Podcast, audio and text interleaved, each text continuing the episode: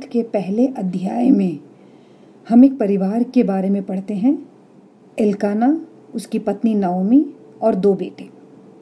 ये परिवार इज़राइल देश के बेतलहम नामक शहर के रहने वाले हैं।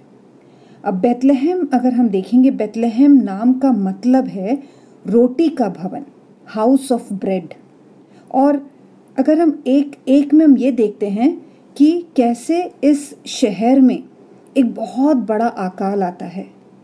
कितनी दुख की बात है ना? हाँ बेतलहम, जिसका मतलब है रोटी का भवन, वहाँ पे अकाल पड़ता है।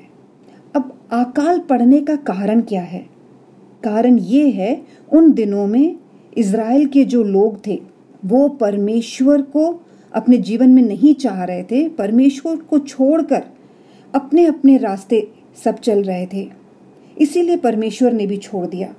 एक वचन है, व्यवस्था विवरण, ग्यारह का, तेरह से पंद्रह, अगर आप पढ़ते हो, यहाँ पे लिखा हुआ है, परमेश्वर यहोवा, यूँ कहते हैं, यदि तुम मेरी आज्ञाओं को सुनते हो, ध्यान लगाकर सुनोगे, उसका पालन करोगे, और परमेश्वर की सेवा करते रहोगे मतलब परमेश्वर के साथ अगर रिश्ता जोड़े रखोगे तो ये परमेश्वर का वायदा है कि मैं उस देश में सही समय पे बरसात दूँगा सही समय पे वहाँ पे अन्न उगेगा और सारे मनुष्यों को और सारे पशुओं के लिए सब कुछ जो खाने पीने के लिए ज़रूरत होगा, सब कुछ मैं करके दूँगा।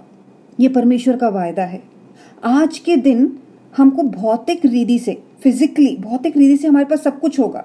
हो सकता है हमारे पास पैसे की कमी नहीं, खाने की कमी नहीं, लेकिन क्या मनुष्य को सिर्फ़ भौतिक चीज़ें काफ़ी है?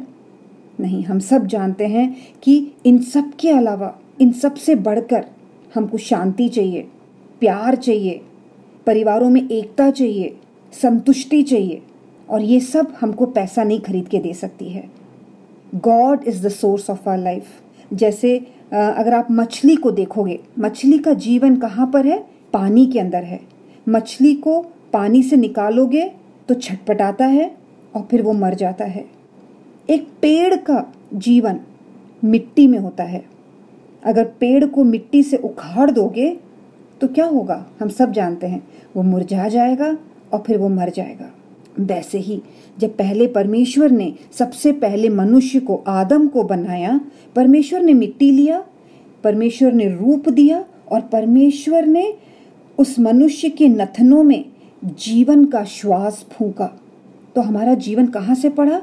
जीवित परमेश्वर से। हमारा जीवन का श्रोता कौन है? जीवित परमेश्वर है।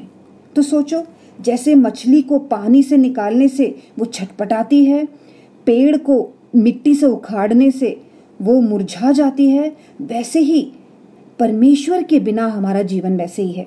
हम जी ज़रूर रहे होंगे, लेकिन वहाँ पे शांति नहीं, सुकून नहीं, जीवन नहीं। इसीलिए यहुन्ना दस दस में ईशु कहते हैं मैं इसलिए आया कि तुम जीवन पाओ। और कैसा जीवन? बहुत आयत का जीवन। यीशु कहते हैं, जीवन की रोटी मैं हूँ। यहुन्ना चार का चौदह में यीशु कहते हैं, जीवन का पानी मैं हूँ। जो कोई उस जल में से पिएगा, जो मैं उसे दूँगा, वह फिर अनंत काल तक प्यासा ना होगा।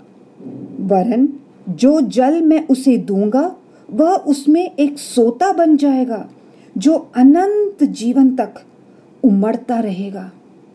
क्या आप कल्पना कर सकते हो? यीशु के पास आने से यीशु क्या बोल रहा है कि एक ऐसा जल ऐसा जल देगा जो अनंत जीवन तक वो उमड़ता रहेगा। मनुष्य केवल रोटी से नहीं, लेकिन परमेश्वर के वचन से जिएगा, यीशु कहते हैं। अगर जो मेरी आवाज़ को सुन रहे हैं, इनमें से कोई भी ऐसा है जो प्यासा है, जो भूखा है, जो संतुष्ट नहीं है, उनके लिए ईशु क्या न्योता दे रहे हैं आज? यहुन्ना सात, सैतीस और अड़तीस में ईशु न्योता दे रहे हैं, यदि कोई प्यासा हो तो मेरे पास आओ और पियो। जो मुझ पर विश्वास करेगा, जैसे पवित्र शास्त्र बताती है उसके हृदय में से जीवन के जल की नदियाँ बह निकलेगी। पहले हमने देखा यमुना चार में, वो पानी पीने से, वो जल पीने से क्या होगा? एक ऐसा सोता बन जाएगा जो अनंत काल तक उमड़ता रहेगा।